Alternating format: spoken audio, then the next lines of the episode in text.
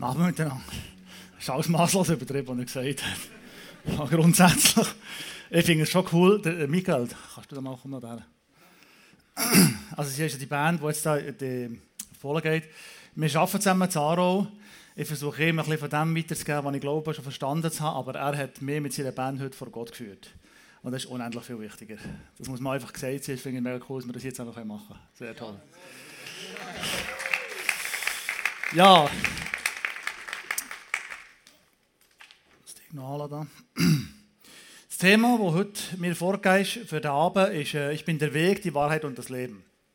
Der Text habt ihr vermutlich schon x-fach gehört oder gelesen. Ich nehme an, ihr könnt ihn auswendig, ich weiß jetzt Zeit, dass wir eben auswendig lernen. Es ist nicht so kompliziert, Johannes 14, Vers 6. Ich bin eingeladen worden, ein paar Sachen mit, zu, dem, zu dem Gedanken mit euch zu teilen. Und ich würde gerne einsteigen mit, einem, ähm, mit der Ouvertüre, mit einem Wort aus dem Buch vom Prediger oder Kohelet. Im Alten Testament heißt das manchmal schon. Dort heißt es, Gott hat den Menschen die Ewigkeit ins Herz gelegt. Gott hat den Menschen die Ewigkeit ins Herz gelegt. Das heißt, wir sind hier nie ganz daheim.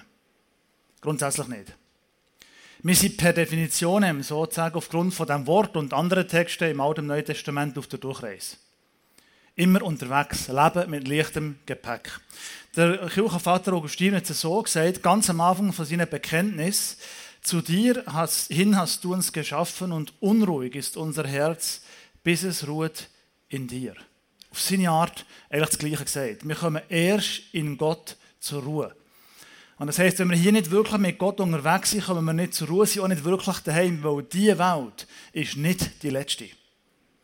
Es gibt definitiv etwas, was grösser ist als die paar Jahre, wo wir hier über die, in der Welt, wo wir hier zusammen unterwegs sind. Das ist wichtig, gar keine Frage. Aber es ist das Vorletzte. Das Letzte, das Eigentliche, die wahre Geschichte von unserem Dasein, die kommt erst noch. Die beiden Texte geben uns zwei Einsichten. Erstens, die Welt ist nie wirklich unser letztes Zuhause. Und zweitens, wir sind auf eine andere Welt geschaffen worden. Und das heisst, wir sind unterwegs auf ein Ziel. Und da fragt sich natürlich, was ist das für ein Ziel? Also wenn ich mir Gedanken mache, wo mache ich im Sommer mit meiner Familie Ferien, ist immer das Erste, wo gehen wir her? Und erst dann frage ich, wie komme ich dort her? Umgekehrt ist nicht so sinnvoll, oder? Wenn ich mir überlege, wie komme ich jetzt in Engadin, aber gehe in die Riviera, ist irgendwie sinnlos. Also, man muss schon zuerst wissen, wo man hergeht, das Ziel kennen. Und das ist mir eigentlich die entscheidende Frage für Christenmenschen. Was ist das Ziel von unserer Reise der Zeit und der Ewigkeit? Alles andere ist, gemessen all dem ist alles andere sekundär. Und darum würde ich gerne ein paar Texte dazu sagen, oder ein paar Worte dazu sagen zu dem Text von Jesus, weil das zeigt etwas vom Weg und vom Ziel, was für uns denkt ist. Ganz kurz der Kontext, weil ich es Morgen schon gesagt, die Bibel ist vor 2000 Jahren geschrieben worden, in eine andere Welt, an andere Menschen. Und wir müssen das Wort auf heute übersetzen. Es ist ja nicht, die haben nicht an, also sorry, aber die haben nicht an uns gedacht, heute Abend hier, wo sie das geschrieben haben, sondern wir gehen in die Zeit zurück, versuchen dort zu verstehen und dann auf heute anzuwenden. Und dann wird das plötzlich zu einem lebendigen Wort für uns. Ganz kurz, der Text, der heute relevant ist, Johannes 14, steht im zweiten Teil vom Johannesevangelium. In den ersten 11, 12 Kapiteln tut sich Jesus vor der Welt offenbaren. Aber nachher, im zweiten Teil, tut er sich nur noch vor seinen Jüngern offenbaren. Das ist sozusagen ein internes Meeting. Das ganze zweite, ganz zweite Teil vom Evangelium ist sozusagen intern, bis nachher auf die Passionsgeschichte, die wieder öffentlich ist. Jesus feiert in Jerusalem mit seinen Jüngern das Passafest. Drei Wochen, Passa, Ostern, Schon mitbekommen, oder? Schon Kirchenjahr und so ist das wichtigste Fest im Jahr. Ich hoffe, dass wir, wir haben bei uns Tradition, da gibt es Morgen um 6 Uhr Gottesdienst, geht bis um halb 8 Uhr und nachher ist Party mit Champions. Äh, ist kein Witz. Machen wir wirklich so, das, das ist der Moment, wenn dann nicht Champions, dann nie. Also das ist schon das grösste Fest im Jahr, muss man feiern. Jetzt hat er etwas gelernt. genau. Für eure Kirchenkultur. Wie auch immer. Ähm, aber dann ist die, das Fest mit dem, das Passafest und da passieren ein paar ganz, ganz spezielle Sachen. Erstens, Jesus bezeichnet den Verräter. Das ist schon sehr speziell. Er bezeichnet den Verräter und er wäscht ihm Füße. Das muss man mal auf der Zunge lassen gehen. Der, der ihn nachher wird verraten wird, dem wäscht er zuerst Füße. Das Zweite, was dort hier passiert, Jesus redet davon, dass er zu seinem Vater geht und gibt das Gebot von der Liebe. Und Petrus natürlich gesehen, gerade vor mir, Herr, wo du hergehst, ich komme mit, egal ob es mir das Leben kostet oder Leben oder Tod, ist Wurscht. Und Jesus sagt, stopp, stopp, stopp, du wirst mich noch heute dreimal verleugnen. Petrus die große Vision und Jesus der Realist. So wird es aussehen. Das ist die Fakten von deinem Leben. Es ist nicht ganz so heroisch, nicht ganz so glorios, es ist ziemlich gebrochen und ziemlich gescheitert. Das ist die Realität, die ich oft bei mir auch wahrnehme. Sehr oft eine gebrochene Existenz. Selten mit wehenden Flaggen und so, ganz selten. Aus dem heraus kommt nachher der Dialog, wo ich ein paar Gedanken mit euch teilen möchte. Johannes 14, 1 bis 7. Lasst euch doch nichts in eurem Glauben erschüttern, sagt Jesus zu seinen Jüngern. Vertraut auf Gott und vertraut auf mich. Wenn man sich klar macht, was jetzt der Kontext ist, historisch. Jetzt hat er gerade dem Petrus gesagt, du wirst mich dreimal verleugnen. Und das Nächste, lass dich nicht erschüttern in deinem Glauben. Und da gibt es zwei Sachen dazu zu sagen. Erstens steht im Grund, also im griechischen Grundtext eigentlich, euer Herz werde nicht bestürzt oder erschüttert. Und das Herz ist im hebräischen Denken, im Alten Testament, und das, die Menschen sind alles alttestamentliche Menschen gesehen. Jesus war ein Alttestamentler und die Jungen sind Alttestamentler die das Neue Testament es noch gar nicht gegeben. Wenn Christen, also die ersten Christen die Bibel gelesen haben, haben sie immer das Alte Testament gelesen. Wo das Neue muss, das geschrieben werden. Man kann nicht etwas lesen, was nicht existiert. Also die Menschen haben alttestamentlich gedacht und im Alten Testament ist das Herz das Organ vom Denken gesehen. Man nicht mit dem Kopf, also die haben schon, gewusst, dass man nicht nur für eine Coiffeur, es ist schon gewusst, dass etwas drin ist, aber eigentlich das Organ vom Denken ist das Herz gesehen. Das ist sozusagen der Personenkern. Mit diesem Organ hat man gedacht, entschieden, gefühlt, das ist der Personenkern der Ort, wo man geglaubt hat. Und darum steht übrigens in der, in der Weisheitsliteratur auch, dass die Weisheit im Herz wohnt wenn sie da wohnt. Bei denen wohnt sie nicht so fest. Aber wenn sie wohnt, ist sie im Herz angesiedelt, im Zentrum für seine Person. Das Herz als Zentralorgan. Und das soll nicht erschüttert werden. Wie, wie, wie kann das sein? Indem, dass wir glauben oder vertrauen. Und wieder das griechische Wort, das hier steht, geht natürlich auf eine alttestamentliche Vorstellung zurück, Hebräisch. Und Glaube im hebräischen Denken meint, sich in jemandem festmachen. Sich an jemandem festklammern. Das ist nicht ein enormes Vertrauen oder eine enorme Tiefe oder eine extreme Hingabe, sondern ein existenzielles Geworfensein auf jemanden oder etwas. Und hier natürlich im Blick auf Gott. Glauben heisst also, ich klammere mich an Gott fest. Also meine Kletten. Oder, äh, oder, oder äh, ein Hund, der sich etwas verbeißt, da bringt man nicht, es geht nicht mehr los. Oder? Aber eigentlich ist es nicht ein Klammer, das wir festmachen in Gott, sondern Gott klammert sich an uns. Das ist der entscheidende Unterschied. Wenn wir untreu sind, bleibt Gott doch, doch trotzdem treu. Es wird nicht so sein, dass wir alle zusammen irgendwie grandios und glorios in die Ewigkeit einmarschieren, sondern mit allergrößter Wahrscheinlichkeit sehr gebrochen. Ich habe es mal erlebt, bei uns in der Gemeinde hat jemand so einen, so einen, äh, einen Krug mitgebracht, etwa so hoch grosser Krug, der ist, voll, das ist also ein Tonkrug, der war zerbrochen gewesen, und dann hat man ihn geleimt. Aber es haben häufig Teile gefällt und drin war ein Kerzchen. Und überall dort, wo der Krug Löcher hatte, ist das Licht rausgekommen. Das ist wahrscheinlich die Form, wie wir werden in der Ewigkeit einmarschieren. Gebrochen, aber dort, wo Bruch da ist, kann Gottes Licht in die Welt hineinkommen. Es gehört, es, es, ist, es gehört zusammen, unabdingbar. Das heisst also, das Herz festmachen in Gott heisst sich auf Gott geworfen fühlen, sich von ihm festhalten. Im Haus meines Vaters, und das ist grandios, gibt es viele Wohnungen. Wenn es nicht so wäre, hätte ich dann etwa zu euch gesagt, dass ich dorthin gehe, um einen Platz für euch vorzubereiten. Und damit spannt Jesus den Bogen auf von Ewigkeit zu Ewigkeit. Es ist sozusagen das Bemerkenswerte an der christlichen Verstehungshoffnung, dass es sie gibt. Das ist der Unterschied zum Beispiel zum Buddhismus. Es gibt häufig Unterschiede zum Buddhismus, aber der ist das höchste der Gefühle die Annihilation. Das kann man nicht essen. Das heisst, die Auflösung in der Ewigkeit, also wir lösen sich auf. Es ist, äh, ich kann mich also haben, ehrlich gesagt. Das ist mäßig attraktiv. Wenn ich mir aber vorstelle, was das Christentum sagt, es wird qualitatives Leben geben, das von Ewigkeit zu Ewigkeit weitergeht. Und das ist begründete Hoffnung. Das sind nicht nur Träume. Das steht im Neuen Testament. Und auf das Leben bauen. Heute Morgen hat mich jemand angesprochen, du, ich bin ein unsicher, ist Jesus wirklich auferstanden? Physisch, körperlich?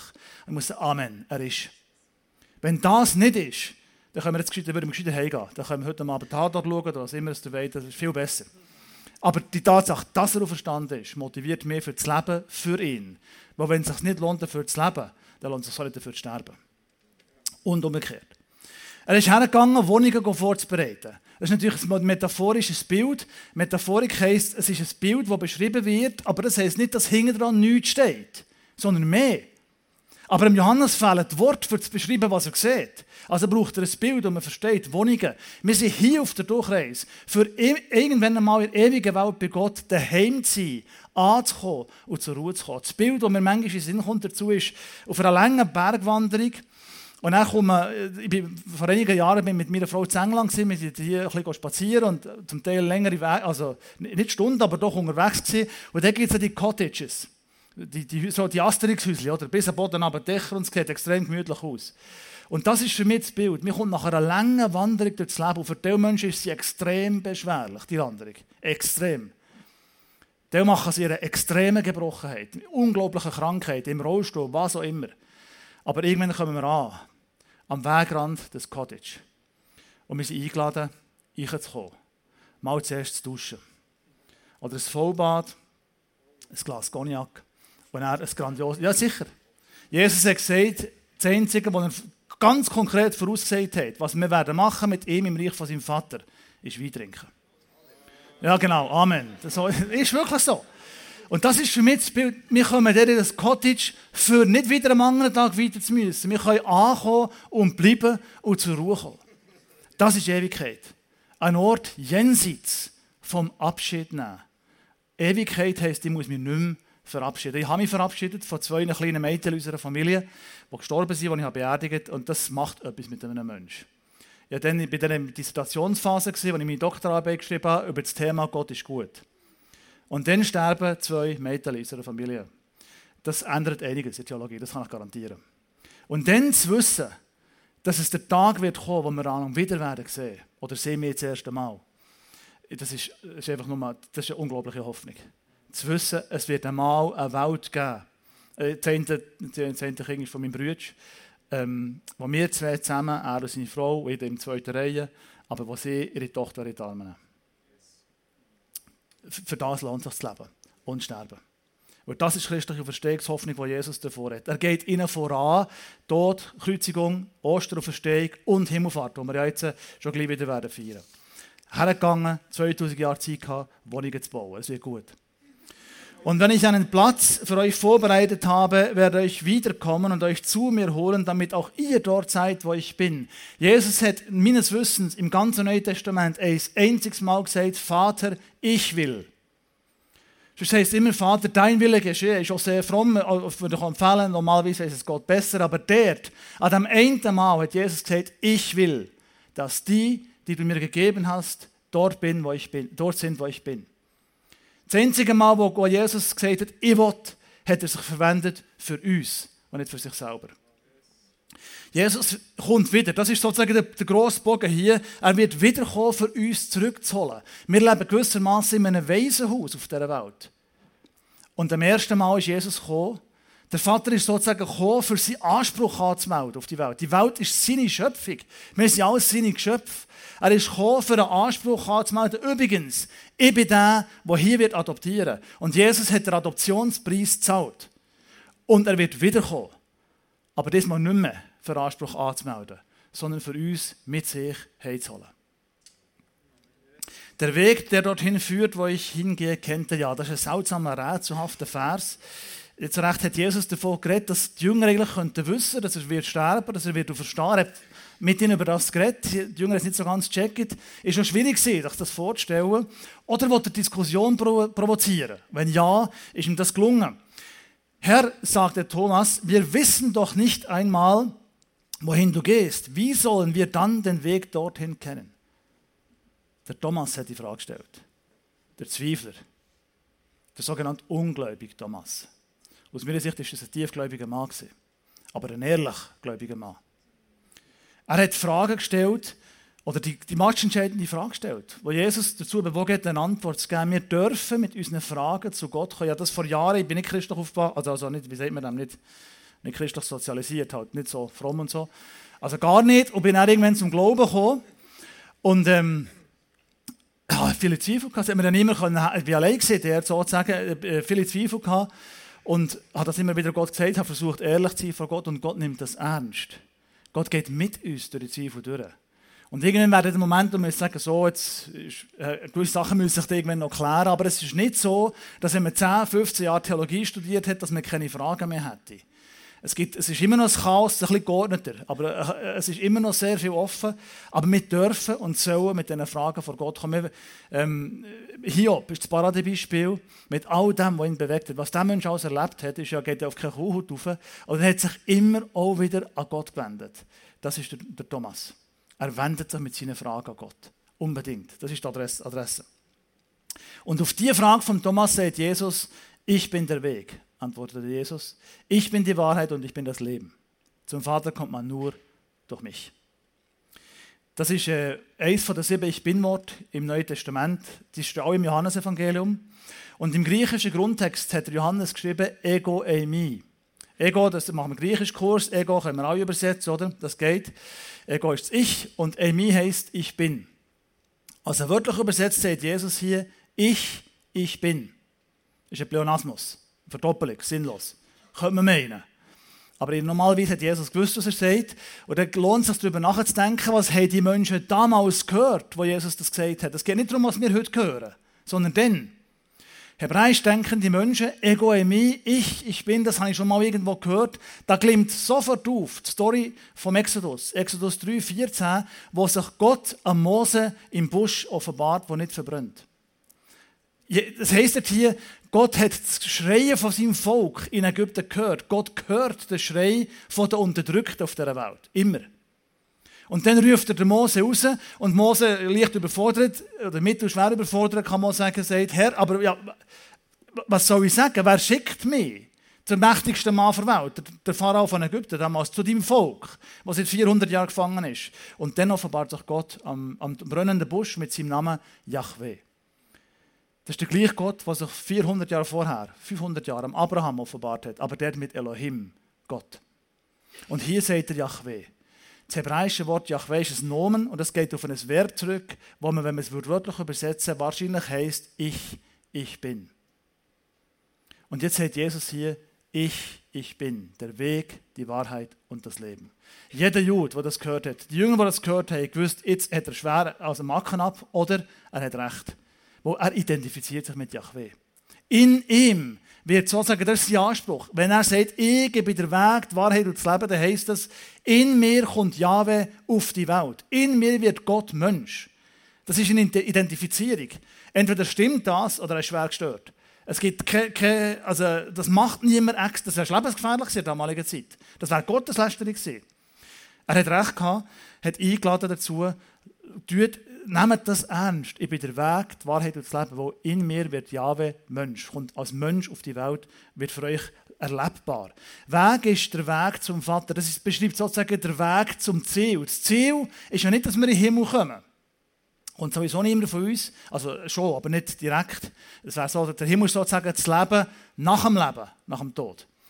Da müssten wir ein bisschen genauer, da müssen wir mehr Zeit haben, dann müsst ihr das College besuchen. Dort hier kommt das. Weil ich schließlich alles heute in einer halben Stunde machen. Äh, es, es gibt noch ein Zwischending und so, aber grundsätzlich ist der Vater, Himmel heisst bei Gott sein. beim Vater sein. Wo Jesus ist, ist Himmel. Das Zweite, was er sagt, ich bin die Wahrheit. Jesus ist absolut zuverlässig. Im hebräischen Denken ist der Wahrheitsbegriff anders als im griechischen Denken. Wenn wir, wir sind alles Platonisten, kleine verkappte Platoniker und so. Wenn wir an Wahrheit denken, griechisch prägt, denken wir immer, ja, das ist richtig oder das ist falsch. Er hat gelogen oder er hat Wahrheit gesagt. Das ist normalerweise für uns Wahrheitsbegriff. Aber im hebräischen Denken ist wahr das, was ich mich darauf verlassen kann. Verlassen kann ich mich aber nicht auf irgendeine abstrakte Philosophie oder auf eine Theologie, sondern auf eine Person. Jesus sagt, ich bin die Wahrheit. Und wenn du mir begegnest, kannst du dich absolut auf mich verlassen. Ich bin absolut zuverlässig. Du kannst dich selber verlassen, loslassen und dich auf mich verlassen. Ich lasse mich los und übergebe mich dir. Das ist Zuwendung zur Wahrheit, wo die Wahrheit eine Person ist. Und das Dritte, Jesus ist Leben. Er ist absolut zuverlässig. Er ist, gibt, sucht und will immer das Leben. Das ist grundlegend für eine Theologie vom Neuen Testament. Evangelion, das griechische Wort für Evangelium, heißt wörtlich übersetzt schöne oder frohmachende, befreiende Botschaft.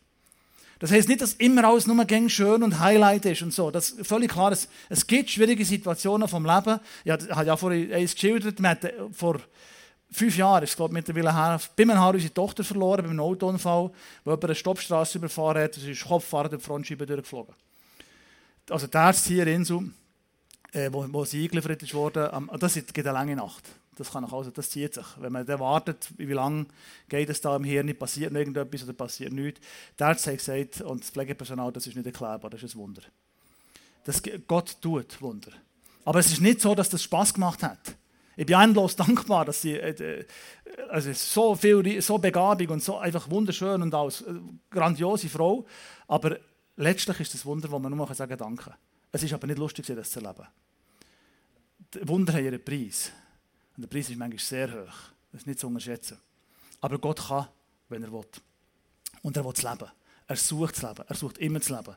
Und darum ist das Evangelium eine Botschaft, die das Leben verbreiten Auch wenn es mal schwer ist im Alltag. Das, es kommt, die Schwierigkeiten müssen wir nicht suchen, die kommen von selber. Das ist gar keine Frage.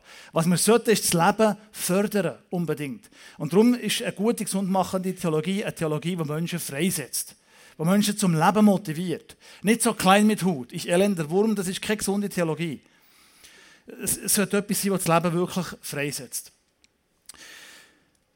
Und all dem folgt, dass jeder Nachsatz zum Vater kommt man nur durch mich. Es gibt kein ewiges Leben, völlig an Christus vorbei. Das ist eine heiße Aussage, ich weiss, darf man gar nicht so recht mehr sagen heute. Äh, es gibt ja ganz viele Religionen und jeder kann auf seine Art selig werden, ich bin skeptisch. Natürlich gibt es viele Religionen, äh, ich denke, ganz an Christus vorbei kann es letztlich kein Heil geben. Nicht nach dem Text oder auch nicht nach Apostelgeschichte 4,12 zum Beispiel. Aber Christus hat unendlich Möglichkeiten, sich in dieser Welt zu offenbaren. In allen Kulturen, zu allen Zeiten, in allen Religionen. Aber ganz an Christus vorbei hätte ich meine Fragezeichen. Wenn ihr erkannt habt, wer ich bin, werdet ihr auch meinen Vater erkennen. Ja, ihr kennt ihn bereits, ihr habt ihn bereits gesehen. Das ist genau das, was ich vorhin gesagt habe. Jesus identifiziert sich mit dem Vater. Wer Jesus sieht, begegnet dem Vater, wo Christus und der Vater sie eins. Und dann heißt sie, ihr werdet, ihr werdet erkennen, nicht ihr erkennt, Futur, zukünftig. Wieder der grosse Bogen, wo Jesus hier spannt. Jetzt schon können wir Gott erkennen, indem wir eine Beziehung mit Christus leben. Aber eigentlich erst wirklich sehen, wie er ist. Gott sozusagen face to face begegnen. Das wird erst in der kommenden Welt möglich sein. Darum sind wir hier nicht ganz daheim. Das Cottage wartet erst noch auf uns. Die ewige Welt wird ein Ort sein, jenseits von der Zeit. Wo Zeit wird es nicht mehr geben. Die Zeit ist ein Teil der Schöpfung. Gott hat existiert in einem Raum vor der Zeit und wir werden mit ihm in einem Raum leben nach der Zeit. Und vielleicht ist, muss man uns die Ewigkeit auch viel dynamischer vorstellen. Also man das, das nicht, man kann man nicht her und spielen Harfe. Das, ist, ähm, das wird nicht, also es gibt sicher irgendwie, vielleicht gibt es Harfe, das weiß ich nicht, aber das hat mich manchmal gestresst, die Vorstellung. Ich kann, ich kann nicht annähernd so gut singen, also ich würde das nicht erleben. Wenn ich hier auf der Bühne singe, das geht, geht gar nicht. Das war für mich Stress. In der Ewigkeit loben wir Gott und beten wir Gott tagelang. Das ist brutal anstrengend. Bis ich begriffen habe, dass wenn ich dort dabei bin in der Ewigkeit, dann ist meine Existenz dort Anbetung. Wo ich bin überhaupt nur dort aufgrund von Gottes Gnade. Gebrochen auf Gottes Gnade in die Ewigkeit dreht. Das ist mein Szenario von meinem Leben. Es ist hauchdünn Eis, wenn ich mich auf mich selber würde verlassen Die Tatsache, dass ich dort dabei bin, wenn ich es bin, ist Gottes Geschenk. Und das betet Gott an. Wir sind geschaffen, Gott zu, zu, loben und zu preisen mit unserer ganzen Existenz. Das ist halt für grundlegend schon sehr, sehr befreiend für Leute wie mich, die nicht singen können. Aber es wird erst in Zukunft so sein. In 1. Johannes 3, 2 heißt, wir werden sein wie Gott. Vielleicht ist die Ewigkeit der Ort, wo wir immer mehr Mensch werden, wirklich Menschen werden und damit werden wir immer mehr wie Gott, weil Gott hat Menschen sich selber ähnlich geschaffen. Christus ist wahrer Gott und wahrer Mensch gesehen. Je menschlicher wir werden, desto göttlicher werden wir auch. Die Ewigkeit als Ort zu vollendeten Mensch und Gottheit haben ein dynamischer Prozess. Ich freue mich darauf. Weil die Ewigkeit ist der Ort jenseits von jedem Abschied. Und ich würde gerne langsam einschwenken zum Schluss und euch noch ein paar Gedanken teilhaben an dem, was ich in letzter Zeit so erlebt habe. Der Gedanke hier habe ich schon kurz angetönt. Ähm, das ist sozusagen der Trag aus dem für mich sehr hoffnungsvoll stiftenden Dialog. Also zwischen Jesus und seinen Jüngern, Petrus und Thomas und so. Wenn wir hier in einem Waisenhaus leben, dann sind wir wirklich nur auf der Durchreise. Und der Vater ist gekommen, in Christus, einisch, am Ende der Welt, in einem Kaff, irgendeiner Hölle auf die Welt gekommen und keiner hat ihn ernst genommen, niemand hat wirklich, ist nicht relevant gewesen, gekreuzigt worden. Er wird wiederkommen. Der Vater ist gekommen, für den Anspruch anzumelden und zu zahlen. Er kommt wieder, aber dann nicht mehr Ende der Welt, irgendeinem Kaff, sondern als König. Das ist die Botschaft vom Evangelium. Gott kommt als, in Christus als König auf die Welt und wird die Welt zu seinem Königreich umgestalten. Und wir sind Teil dieser Geschichte. Wir sind eingeladen, Teil dieser Geschichte zu werden. Das ist die Botschaft vom Evangelium, in also im Kern. Darum heisst das, wenn das stimmt, was ich jetzt gesagt habe, einigermaßen treffend ist, dann wird für einen Christ heißen, Sterben ist eigentlich zwar immer noch eine Katastrophe, Sterben ist immer eine Katastrophe. Es ist nie eine Lösung der Tod sollte eigentlich nicht sein, weil Gott ist ja Gott vom Leben. Grundsätzlich. Aber es ist nicht mehr die ultimative Katastrophe. Sterben ist sozusagen der Weltwechsel. Das Leben, das wir hier leben, ist ja nur das Vorwort. Das ist sozusagen äh, das Premium, also die Einleitung sozusagen. Es entfaltet das Inhaltsverzeichnis. Die 70, 80 Jahre, das ist nichts, gemessen an der Ewigkeit. Das ist das Inhaltsverzeichnis. Aber Sterben heisst umblättern und das erste Kapitel vom eigentlichen Leben aufschlagen. Und dann kommen noch viele, viele andere Kapitel. Und jedes folgende Kapitel ist besser und spannender und grandioser als das vorangehende. Sterben heisst umblättern. Das zweite heisst, äh, die zweite, zweite Vorstellung, die ich davon habe, sterben heisst willkommen sein. Sozusagen das Trapez von dieser Welt loslassen. Und den Mut haben, loszulassen, die Hände auszustrecken und darauf zu warten, dass mir der Fänger fährt. Nicht eingreifen nach seinen Händen, sondern er greift nach meinen. Wo er sich in mir festklammert oder an mir festklammert. In die Ewigkeit klammert werden, sozusagen. Ein drittes Bild, Sterben oder Weltwechsel heisst heimkommen. Abreisen hier aus dem Land von den unzählten Tränen. Für mich ist, ist, ist, ist die Ewigkeit oder Ort jenseits von allen Tränen. Jenseits von jeder Angst. Und ich, ich weiß, was Angst bedeutet. Ich bin seit Jahren mit Angst treue Begleiter, sehr treue Begleiter. Sehr schwierig, mit denen umzugehen, so loszuwerden. Aber es gibt ein altes Lied, das heisst, in dem Moment, wo wir die Welt wechseln, wird unsere Angst in, Frieden verwandelt werden. Ewigkeit ist der Ort jenseits von der Angst, der Ort vom Frieden. Und das Letzte, sterben würde heißen, geliebt sein, ankommen, daheim sein, Cottage, Vollbad, Cognac, feines Essen. Und am anderen Tag nicht müssen weiterziehen können bleiben. Einfach willkommen sein. Ich würde gerne schließen mit einer Geschichte, die ich glaube, vor einem Jahr auch schon erzählt habe, aber die, ist, die ist, passt so gut daher. Ich habe das ähm, selber erlebt, vor manches Jahr her schon.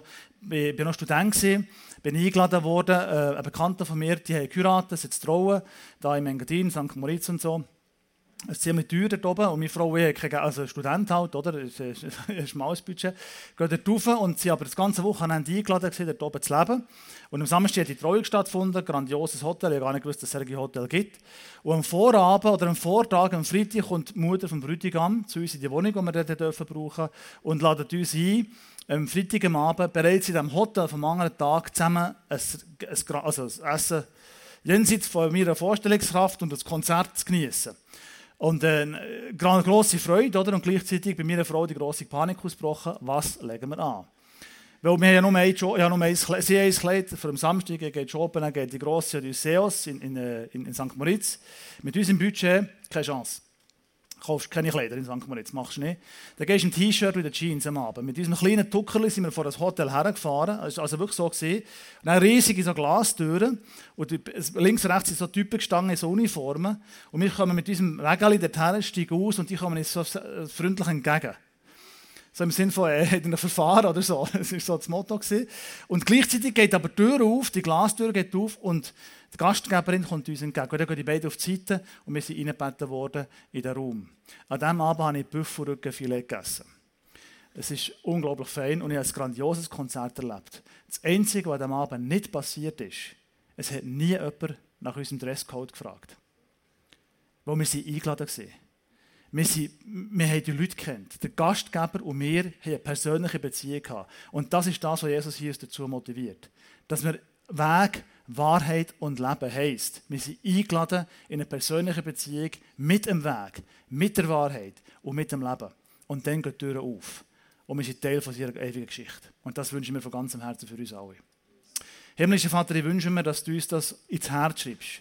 Wir sind hier nur auf der Durchreise. Du hast eine, eine größere Geschichte, eine gewaltigere Welt für uns parat. Wir können zur Ruhe kommen, wir dürfen heimkommen, wir können ankommen, wir sind willkommen. Danke, Jesus. Danke, dass du das für uns möglich gemacht hast. Bitte rette jetzt durch einen Lobpreis oder was auch immer noch kommt, durch uns, zu unseren Herzen, durch den Weg, die Wahrheit und das Leben. Amen.